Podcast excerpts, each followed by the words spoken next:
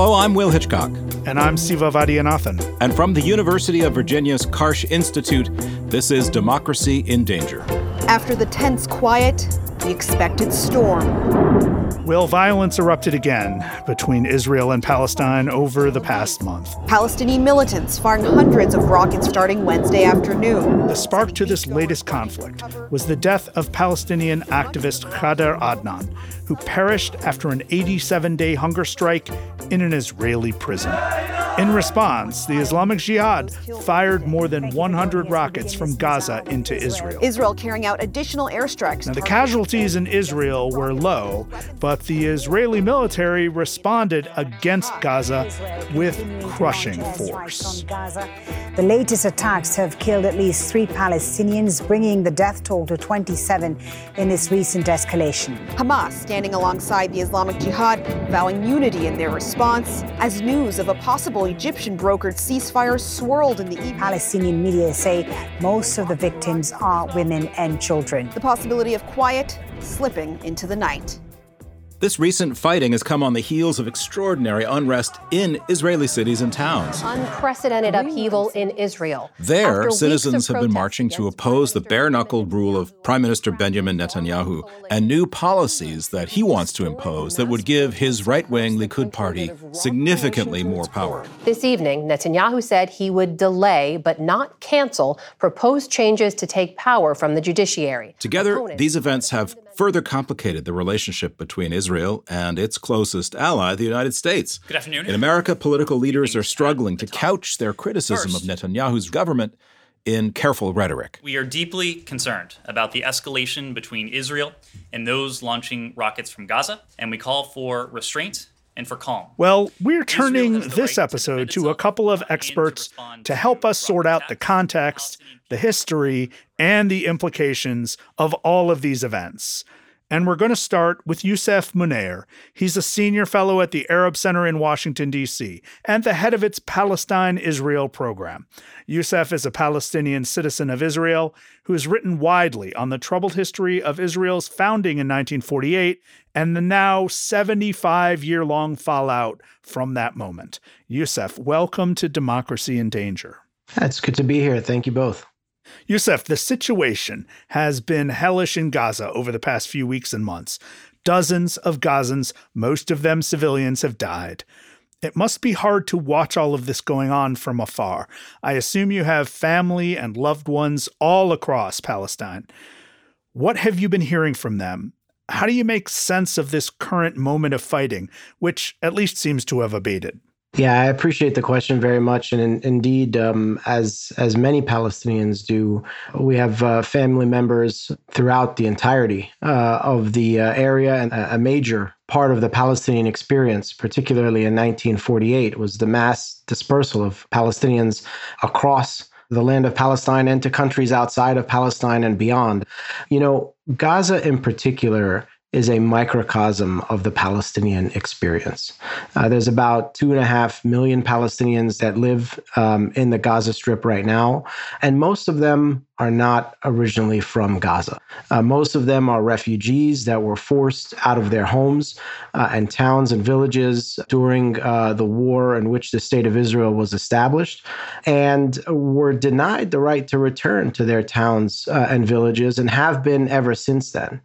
And there has been this ongoing willingness on the part of both Israel and I think on the part of, of the United States as well to kind of turn a blind eye to that reality uh, and to sort of pretend that this issue doesn't exist because it's too thorny or difficult a one to deal with. And it's this this very problem that also lies at the foundation of Israel's sort of political identity crisis that is playing out in the streets today. These issues, while they may seem like separate issues, are actually inextricably linked. And I think unless one deals with both of them um, head on, it's impossible to fully understand and unravel uh, the problem that that we see today. Well, let me take one of these intertwined issues, um, and that is the Nakba, the catastrophe of 1948, which you uh, have just been talking about. Um, Americans, generally speaking, are not introduced to the Palestinian experience of war and displacement that they endured while the state of Israel was being formed. It's an enormous gap in our kind of collective understanding of the region. It's it's a gigantic absence, as a matter of fact. Do you have a theory as to why that is, and what happens to the dialogue around uh, Israel and Palestine if that element, that piece of the puzzle, can be given more attention, more focus? I think one of the reasons why it's absent is the same reason why we don't think about the founding of America through the perspective of the indigenous peoples of this country. Um, and so, you know, and, and this is not unique, of course, to the United States. Um, you know, state formation is a fundamentally violent process in most places. Uh, and um, there are going to be people who are benefactors of that process and people who are victims of that process. And, and it's usually those who come out. Uh, victorious and on top and empowered that end up writing the narratives and creating the kind of foundational myths um, that disregard the realities and experiences of the people who who lost out. Yeah. And for Palestinians in 1948, they lost out on a tremendous amount. Uh, there is a before period and there is an after period, um, and nothing was the same again um, for my grandparents and and and everybody who experienced it at the time, and also the people who continue to experience it. You know, the Nakba is a historical moment, but the process of dispossession is one that continues. That Palestinians to this day are experiencing. You know, there are Palestinians in Jerusalem today who are facing expulsion orders uh, or are waiting to have their homes demolished, who are themselves resettled in those homes because their families were forced out in 1948. And this is um, you know, this is a story that repeats itself in in in many many places. Right. Well, so Palestinian society exists in all of these distinct areas, and in other words, it is um, geographically incapable of representing itself as a whole to the world, right? Stories are dislocated, families are severed. You have, as you said, 75% of the Palestinian population outside of the occupied territories or or Israel. Within the occupied territories, you have Gaza and you have the West Bank and you have East Jerusalem, all basically segregated from each other. Then you have within Israel proper, somewhere between 20 and 25% of the population, not Jewish, mostly Arab, who identify like you as Palestinian. So that group has a particularly interesting role to play in the politics of Israel. For the first time, an Arab party was part of the government in the previous government that crumbled and, and allowed Netanyahu to achieve power once again. And he's done this multiple times since 1996. And that segment of the population is under constant legal attack, right? Their their status as equal citizens attacked by the Netanyahu government. It's almost like the mask has come off, the gloves have come off. What should Palestinians in Israel do? Like what what is their role going forward in this political maelstrom? Yeah, it's you're you're right to sort of identify the importance of this uh, community, and in some ways, the Palestinians who live in Israel have the greatest degree of mobility, the greatest degree of of agency. They're also able to speak to an Israeli society, uh, literally speak to them uh, in Hebrew, in the in the, the, the language of the political system, and so on. And they are, to a large extent, involved in the political process, although they are constantly marginalized. I think um, there's this question of will it be a democratic state or will it be a Jewish state?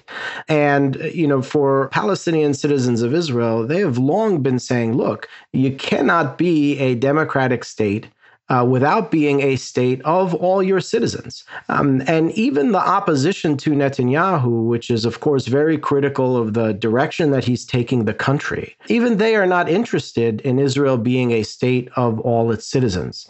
And so they, you know, they are in the process marginalizing. Um, a community of Palestinian citizens of Israel, which, as you note, is not a small community, and is a community with which they would have to have some sort of political alliance to ever stop a right wing government from dominating the political system. But but they can't do it because it, there's this fundamental incompatibility between these two ideas.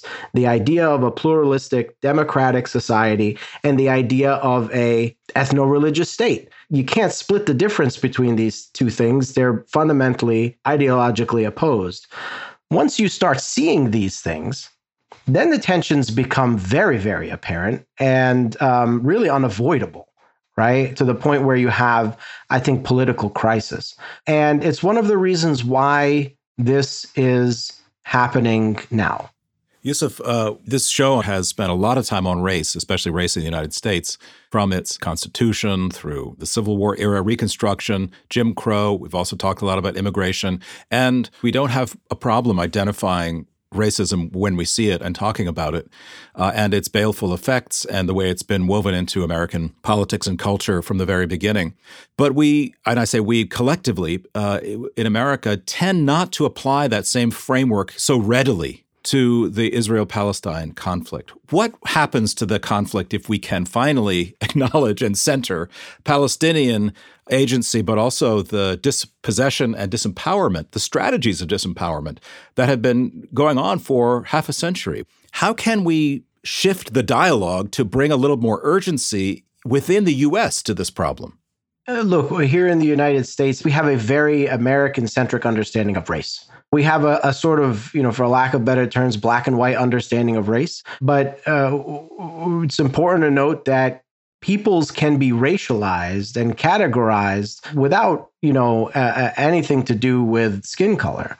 When you have uh, for example, Ethiopian Israeli soldiers operating the checkpoints that prevent Palestinians traveling through uh, their own territories.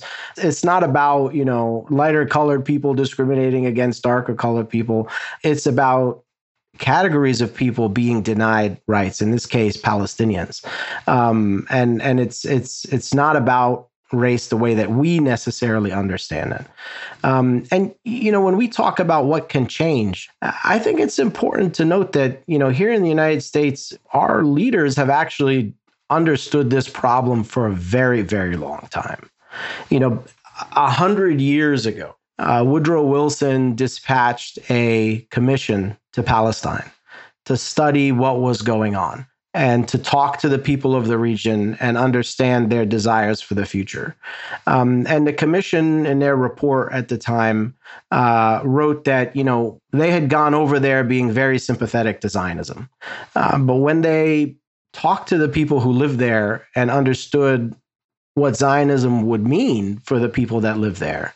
There's no way that they could support that movement without understanding that the implications of it would be disastrous for the people that were living there.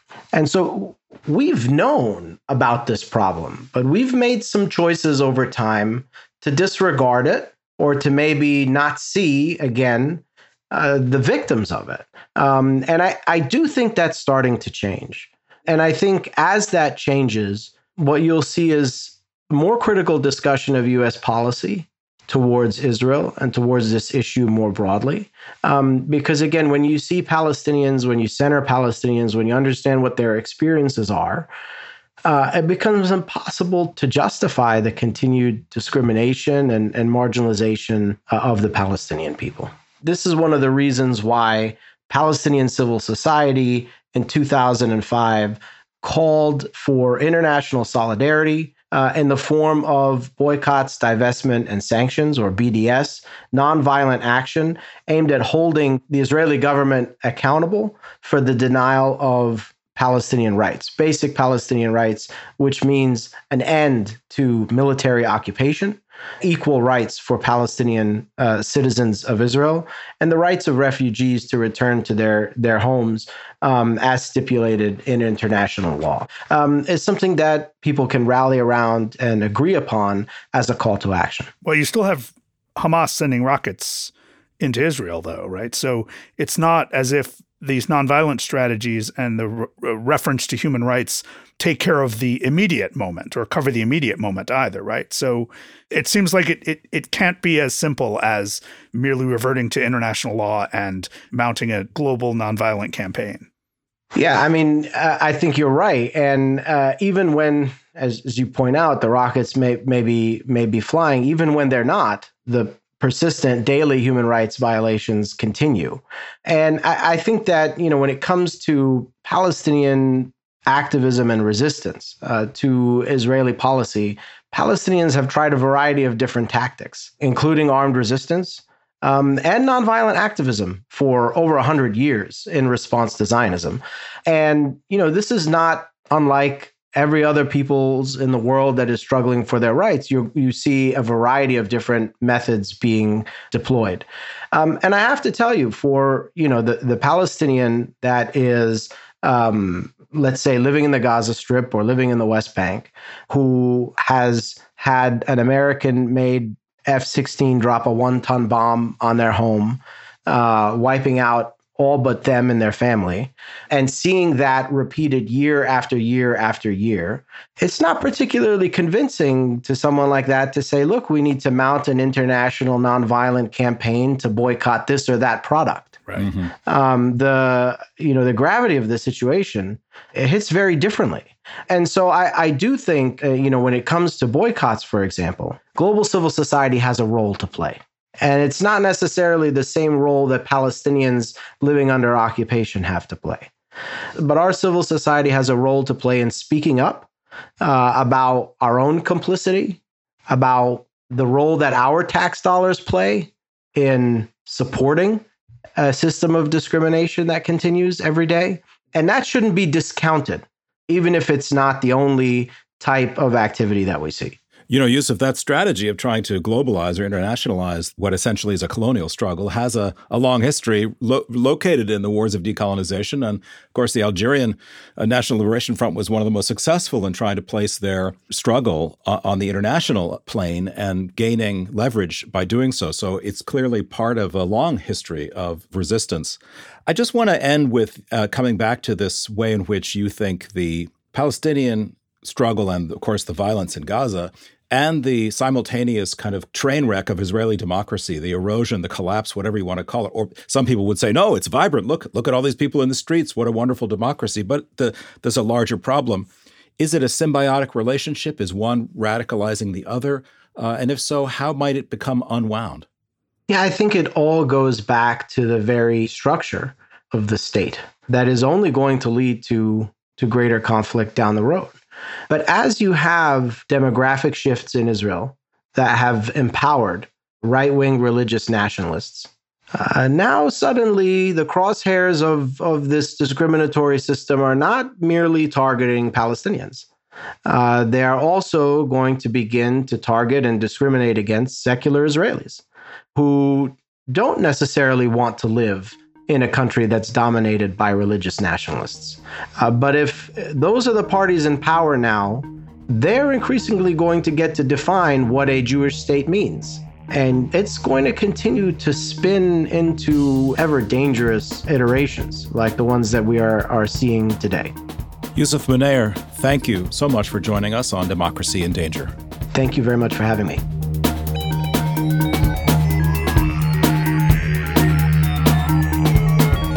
Yousef Munayyer heads the Palestine Israel program at the Arab Center in Washington, D.C., and he's a leading advocate for Palestinian rights. His work has appeared in Al Jazeera, The Nation, The New York Times, and Foreign Policy, among others.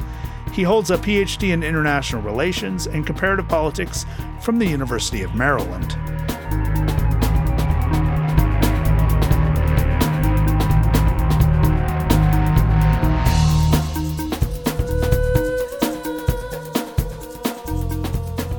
Well, we're going to turn now to a policy analyst in Tel Aviv and go a little deeper on the landscape of domestic politics in Israel.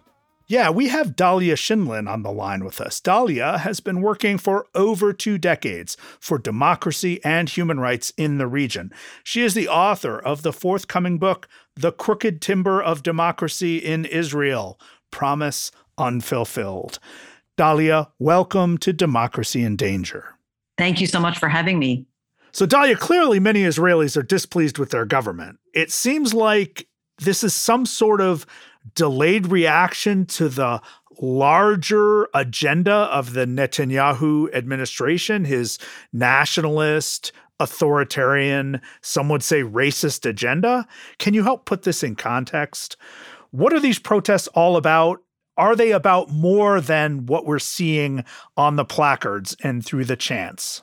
Well, that's a very good and broad starting question. Let me just say that the immediate trigger for the protests was that the new government that was established by Benjamin Netanyahu in the very final days of 2022, within days of that government being established, the justice minister, who is from Netanyahu's party, which is a mainstream center, let's say right wing party, but generally considered to be of the more moderate right wing or center right, that justice minister, uh, within days, unveiled a plan that would essentially mean the end of judicial review over executive and legislative action. It would mean that the coalition, any coalition, has essentially unlimited capacity to override a Supreme Court ruling, especially Supreme Court rulings that would strike down legislation that it deems to violate human rights laws.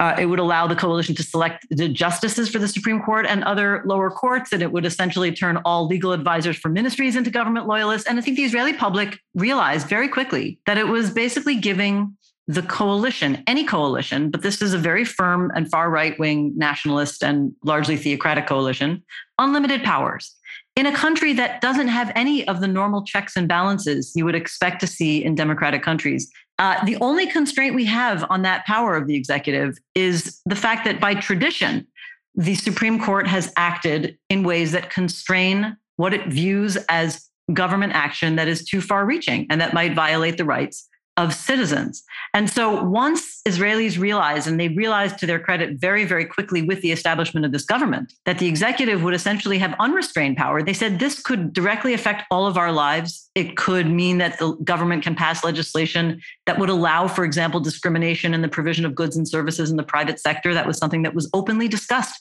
I just want to add that what they did not realize was that the groundwork had been laid over the course of years and most people, I, I suppose, were not sufficiently focused on it over the course of those years, other than those who were in favor of it. Political leadership on the right wing has been openly, rhetorically attacking the Supreme Court, you know, slandering it, basically calling it a dictatorship and running roughshod over the, uh, the true will of the people. This touches on very long term, far reaching, unresolved constitutional and identity issues of the state of Israel. Dahlia, let me ask you an even longer term historical question as the historian here. Why doesn't Israel have a constitution? And what have been the effects of that uh, lack of a written document to which people can appeal and say, look, you can't do this. It's written in our constitution. Why is it missing? Yeah, I think there's uh, a very um, common tendency for many observers to think that there was a single explanation, that in the early days of statehood, that the Prime Minister David Ben Gurion believed that the coalition was too unstable, that the religious parties didn't want a constitution that would establish secular civic values, uh, that maybe he wanted to deny equal citizen and civil rights for Palestinian citizens of Israel. The fact is, as far as I read the history, I've really been convinced that it was not one, but all of those factors together. And one additional factor beyond them, which is often kind of understated, and that's that Ben Gurion himself believed that the best way to build the new state was for him to have unlimited powers and for him to have as few constraints as possible on his actions personally and on the actions of the executive, which he controlled. But it's worth remembering that Israel had committed to the international community to pass a constitution almost immediately after independence. This was stipulated by UN General Assembly Resolution 181, which we know as the partition plan, and which Israel accepted and stated in its declaration of independence that it would do. And instead, the government came up with the idea of passing basic laws one by one that would define, at the very least, the powers of government and that they could happen incrementally, and that at the end of this ill defined process, even the basic laws themselves were not defined, that those would add up to a constitution. The impact of that has been that there was no grounding, there was no legal anchor for civil or human rights in Israel until 1992. All the basic laws that were passed prior to that were defining the institutions of government, but they were not actually anything like approaching a Bill of Rights, even though there were many, many attempts made over the years interestingly, often from parties that self defined as liberal parties. And one of the biggest proponents of a constitution was the Herut Party, which is the forerunner to today's modern Likud Party, because they considered themselves committed to individual rights and protections. And they believed in limitations on the power of the state. Today's Likud has gone completely in the opposite direction and is seeking no constraints on the power of the state. We, we've had similar uh, problems in this country with party, parties abandoning their traditions as well. So, so this, I mean, this is fascinating because, of course, uh, Palestine was a colony of the British Empire, and former British controlled states often did explicitly pursue a written constitution, India being the best example, but even Burma did. Uh, a number of them, Kenya, right? They all pursued written constitutions upon independence, uh, and yet Israel followed the British model, right, and and decided to have this haphazard. And and they said that openly. Yes, we don't have to have a formal written constitution. Just look at the UK. Right. Just just one uh, one technical question. There is, of course, a, a presidency, a, a head of state in Israel. It's a weak office, but the president has played an important role in the current fight, hasn't he? He's been able to step forward and say, "Look, we we can't go." This route we have to negotiate. Can you talk just a little bit about that dimension? Yeah, I mean, I think even before I talk about the president, what I want to say about the particular role that he's taken is that everybody's winging it. To put it bluntly, there's no defined power of the president to do anything about this. It's, in fact, it's extraordinary that he even got involved to the level that he has. And even more extraordinary, in the beginning, he made a few statements calling for calm and calling for, you know, some sort of reconciliation and to tone down you know the anger but eventually he made a statement that was very very defiant and said this legislation as it stands now the package of legislation the government was proposing to undercut the judiciary must pass from this world. That was those were his words and that was absolutely extraordinary because the president in this country generally tries to stay above partisan politics even though they almost all come from a party background. Israel's president is a very interesting figure. His name is isaac herzog and he comes originally from the Labor Party and he comes from an interesting pedigree, which I'll talk about. But he's taken quite an extraordinary role in his reactions to the current developments. Normally, presidents have to stay above politics, they try not to intervene in political affairs, and they don't have any authority to intervene in political affairs. They do not have powers of veto. The most important role the president has that has an impact on politics is following elections, when the president chooses who gets to form the next government. But even that is not truly at his discretion. Uh, I would say this particular president happens to be a person of great uh, likability. He is a person who has really made his career kind of um, getting along with people across the aisle as well. He's a very conciliatory figure. He has very interesting historic background too. His father was a previous president of the country, and his grandfather was the first chief rabbi of the new state. He has a sort of moral authority given his reputation as somebody who can get along with everybody. And so he stepped in, began a dialogue. But I have to say that the dialogue is not going well. Any day, uh, the entire country expects the dialogue to collapse. And that's because there is a very profound disagreement about what the outcome should be. The parties in the government, Netanyahu's Likud and all the parties further to the right, ultimately want to get to a place where there are no constraints on the executive. And there's a reason why they want that. Netanyahu has his interest. He is standing trial for corruption. You know, he wants to weaken the authority of the judiciary. Uh, the theocratic parties want to impose more religion, more Jewish religion on society. All of them want to annex the West Bank and control Gaza in perpetuity, and they don't, they can't deal with judicial constraints. And so we all think it's unlikely that there will be a, a, a significant compromise at this point. So, so let's talk a bit about the uh, the non-Jewish citizens and subjects of Israel as well, right? We have uh, nearly a quarter of the population of Israel are uh, are Arab or Palestinian, uh, uh, often of a variety of religions. Is their status secure as citizens under this government, under this non-constitution? I think that we have to go back again as historians and ask: Was their situation ever stable as citizens. Remember that because Israel didn't have a constitution, it also didn't have to define citizenship right away, and it neglected or declined to define citizenship for the next four years. And so, for the first four years of independence, technically nobody was a citizen, but uh, Israel did pass a law of return allowing all Jews status in Israel. They didn't actually use the word citizenship, but it was clear. And Arab Palestinians who were in Israel didn't actually have citizenship until uh, 1952 when Israel passed its citizenship law. They were also placed immediately during the War of Independence under martial law.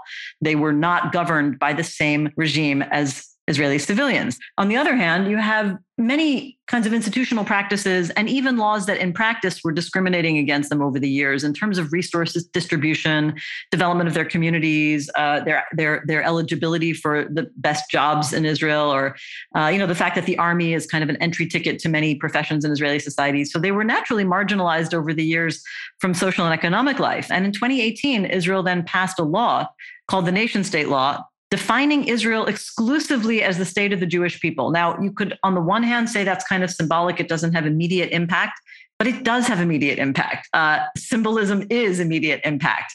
It lowered the status of the Arabic language from an official language to a language of special status, which everybody knows what that means. It means that if the government tries to remove Arabic from the public space and somebody challenges that in the Supreme Court, the government could argue, but we have a nation state law that allows us to do that.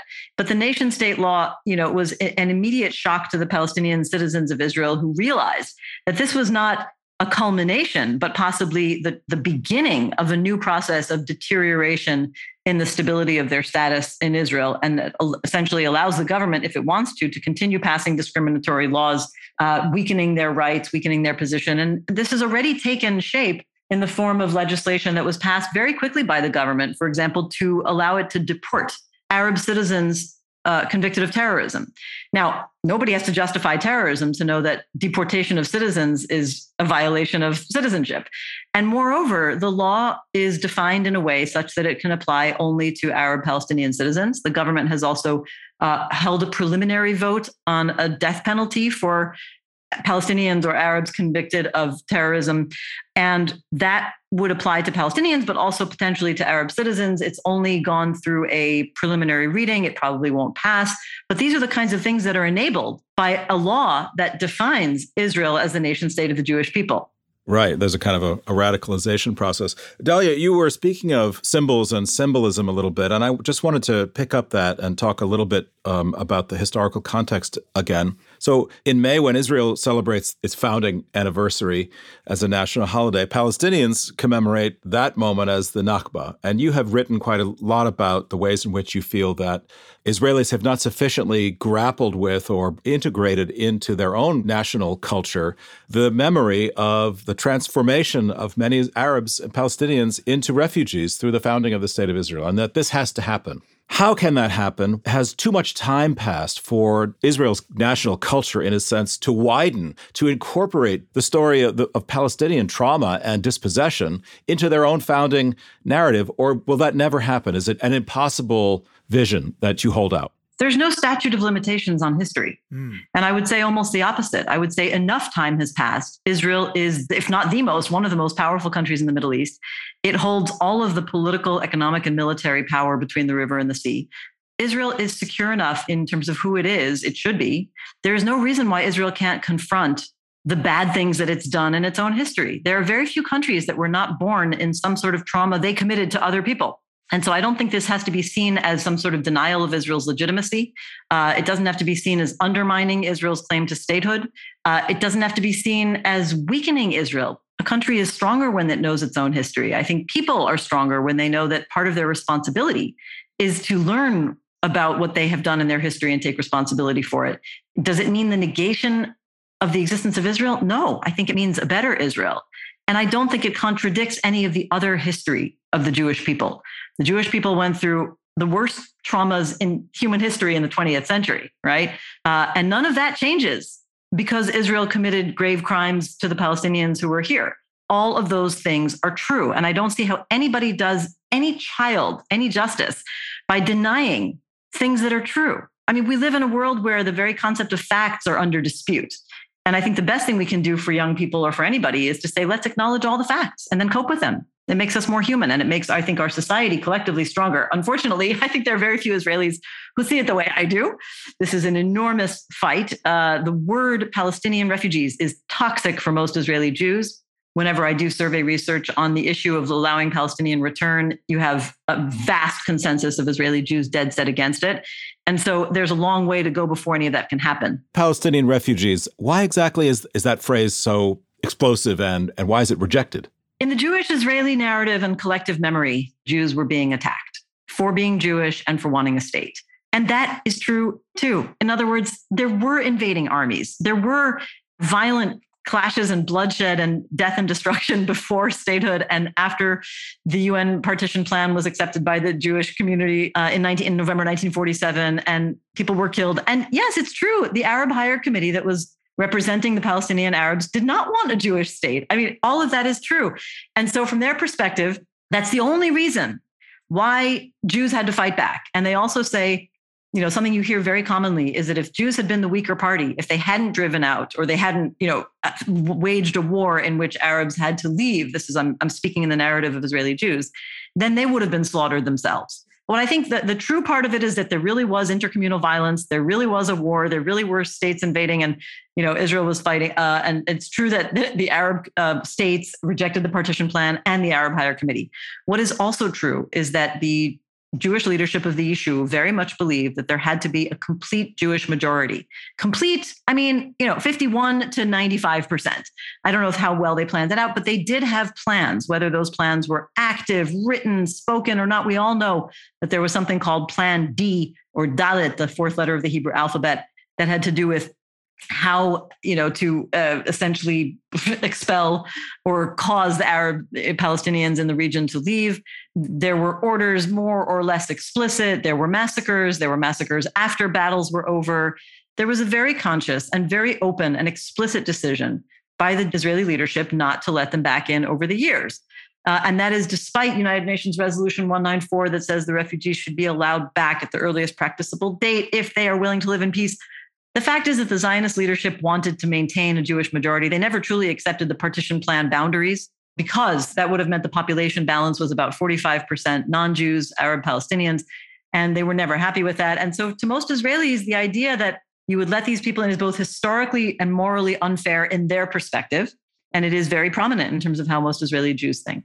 So you have Palestinians in Gaza, Palestinians in the West Bank, Palestinians in Israel um, all of whom have suffered some version of trauma over the last 75 years.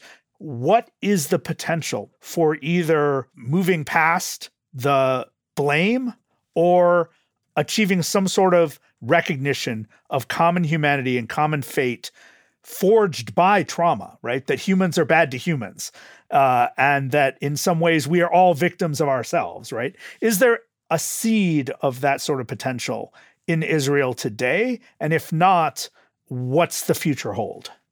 I think there has always been uh, some small, frankly, small portion of Israelis who are willing to acknowledge the Palestinian national identity. An even smaller portion who are willing to acknowledge that you know the, the trauma that was that Israel has done to them, um, and there is generally a kind of resilient, small but resilient and enduring camp of people who support peace on some level. The thing is, what that peace means has changed over the years. Um, and before 1967, I would I would just be honest, it wasn't much of a conversation. But after 1967, when Israel was very visibly in control of Palestinians who are not citizens, uh, there was almost immediately a camp of people who were saying, you know, there needs to be a Palestinian state. And pretty, you know, within about 20 years after that, of 1988, the PLO, the representative of the Palestinians, declared that their vision for self-determination was to have their own state within the West Bank, Gaza, and East Jerusalem, or the areas that Israel conquered in 1967. And that, for a long time, was understood as the way that there could be a kind of you know, a mutual recognition, a balanced sense of, you know, the Jews have their state, the Palestinians have their state. We'll leave the internal conversations for later, even though that's thorny as well, because there are a million and a half or more than a million and a half now Palestinian citizens of Israel, as I discussed. But at least there would be a, a kind of symbolic homeland for each. However, over the years, you know, the, and the reasons are way too long for us to go into now, that entire paradigm has basically collapsed. And I think anybody who still supports what you're talking about, that seed of recognition of the other, putting the trauma behind us, or at least acknowledging it and learning how to live with it so that we can all rebuild and build for the future, that camp of people have been left a little bit bereft because increasingly people who support peace are acknowledging that there's no real way to separate the two populations. Israel is in control over everything from the river to the sea. And I include Gaza because Israel controls almost everything about Gaza except internal local affairs. Uh, but of course, the West Bank as well. And in that situation, the populations are becoming increasingly mixed. They're simply living under vastly unequal forms of governance. And so the most hopeful perspective are those who say we acknowledge that both sides still need to have national realization through uh, national self determination realized in the form of their own national symbols with their own culture and language and maybe religious definition of their state but that they can't and they shouldn't be partitioned through a hard international border that essentially means the two sides are cut off from one another when in fact they are interdependent. They are living amongst one another. Hard separation would mean further uprooting of more people. And that approach is considered, we, we sometimes call it a two state, two states in a confederated approach, a sort of, uh, you know, limited union in which the two sides have open borders, freedom of movement, the possibility of residency on the other side, but each side retains their national symbolism and their national narrative and their culture and identity and and uh, you know symbolic self determination. And, and, it's possible, like, like Spain and France or Spain and Portugal, like the European Union, as a matter of fact, which also was born out of the ashes of really the worst human destruction I think we'd ever seen in the modern era. And you know, people say, "Oh, this sounds like a fantasy." But frankly, I think the idea of a two-state partition where you try to draw a hard border down the middle of the map and you know even just think of Jerusalem it's anybody who knows Jerusalem it's a fantasy to consider separating it. I think this is much more realistic. Uh, it's certainly not ideal. There are lots of compromises all sides have to make for this approach. But the idea that somehow, you know, the only other alternative has something to do with one democratic state, which can also be seen as a much neater formation, right? You have one territory, you know, territorial entity. Everybody is equal. One person, one vote. That was the South Africa solution, if you will, to apartheid. I, uh, you know, there's just no way around the reality that that will never happen. It will never happen. One state under Israeli control is always going to mean a permanent unequal state. Um, and I don't personally don't think you know an, an unequal state is acceptable.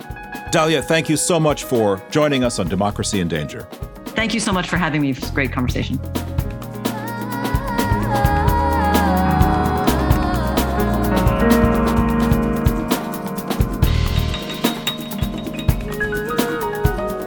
Dahlia Scheindlin is a policy analyst and fellow at Century International, a project of the Century Foundation. She holds a PhD in political science and is a co host of the Tel Aviv Review podcast. Her forthcoming book, out this September, is The Crooked Timber of Democracy in Israel Promise Unfulfilled. Democracy in Danger is part of the Democracy Group Podcast Network. Visit democracygroup.org to find all our sister shows. We'll be right back.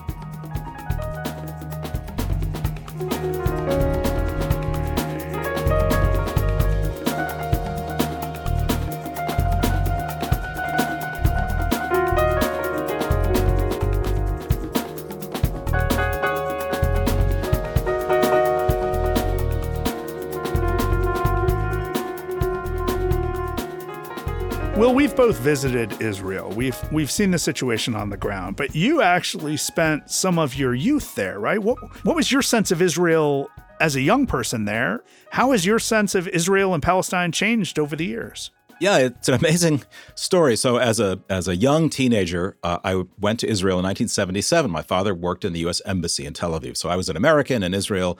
I did not know any Hebrew. I was not Jewish. I am not Jewish. But I, like many Americans, fell in love with Israel. Mm-hmm. And I there was a lot about Israel I did not know and sure. did not understand. But it was a dynamic city, I mean, a dynamic country with a very vibrant culture, a beautiful landscape, and of course, to my American eyes, much of Israel's history was not known to me. I did not see the way in which it had been constructed upon the, the ruins of another civilization. True. Um, but that said, there was something pretty optimistic about Israel in the late 70s. And one of the biggest moments of the last half century occurred while we were there, which was the Camp David Accords. Israel and Egypt buried the hatchet and made peace. It was an incredibly optimistic moment for Israel and for some of the Arab world. I think it's safe to say since that time, it's largely been downhill. And I just returned to Israel again for the first time right before the pandemic. And I found still that same vibrant culture. But the main thing that I took away from it is the way in which it has become an intensely militarized and politicized society. Yeah. There's nobody is neutral, everyone is embattled. The politics within the Jewish community of Israel have fractured and become incredibly polarized. It felt, quite frankly, like a society in entropy, just yeah. shattering in a thousand different directions. So it's a it's a place that you cannot remain neutral about. One yeah. way or another, it will bring you into its conflicts. And I think both of our guests, to some extent, captured a little bit of that sense of exhaustion that they're in this kind of constant roundabout without any way out. Well, in your in our conversation with Yousef, of course, you you mentioned the myopia that we as Americans have when we look at Israel and Palestine. And look, the Israel that you and I grew up with and grew up looking at through our televisions, or in your case, actually in real life, um, seems not to exist anymore. Uh, maybe we were looking at a myth in the first place. We certainly were listening to a story, a legend. Um, but at the same time, look, we have Israeli friends and we have Palestinian friends. And we know how much sincerity and concern and and love and resentment there is, you know, on all sides of this of this conflict. There is there is such a deep and almost intractable human story and conflict here. Uh, but what we see in Israel now uh, betrays any of those moments of hope, right? We were very young people uh, during the Camp David Accords, right? We were in our early adulthood during the Oslo Accords in the early 1990s, when until the assassination of Yitzhak Rabin, it looked like you know the leadership of the Palestinian Authority and the leadership of Israel might understand that they had to live together and there had to be some sort of path toward a peaceful future. It doesn't seem like any of that is in play anymore. It doesn't seem like there is a a step down, even a step two step down in in Israel right now. Um, do you see any hope in this? And what is our responsibility as Americans to this situation? Yeah, I mean, I, I think our both of our guests have sort of pointed uh, very gently to some of our responsibilities, and that is to change our our frame uh, about this conflict. Look, I mean, when I was a kid and we went to Israel, we bought in hook, line, and sinker to the notion that Israel to root for Israel was to root for the underdog. Here was a community sure. of people that was brought to the brink of destruction by the horrible Nazi machine. Made the desert bloom. They made the desert bloom. They Look at them building this democracy yeah. in the in the midst of uh, quote unquote the desert, surrounded by enemies, etc. So we bought that because it mapped onto a kind of storybook idea of what America was all about. Right, right. And uh, in a lot of ways, we made the same mistakes. Yeah. Uh, looking at Israel and not realizing what its uh, indigenous population right. was. In the same way, we've troubled ourselves in the United States context context. But we have to rethink our notion of who has power, who is the victim, uh, who is the underdog, how can we help uh, center the suffering and the trauma of Palestinians while also encouraging the improvement of Israeli democracy to the extent that Americans have any influence whatsoever on that.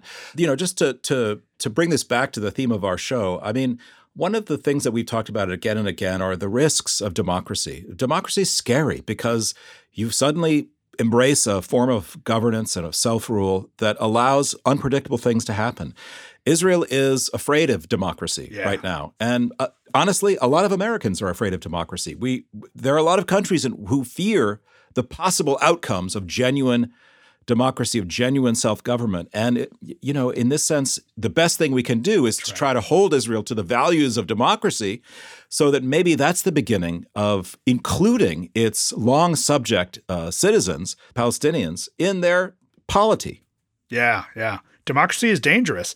The dangers of democracy, that's the reason why that other apartheid state of our youth, South Africa, resisted it for so long, right? And and it hasn't been easy uh, since the, uh, the the liberation and establishment of South Africa uh, to to establish a, a, stable and prosperous society.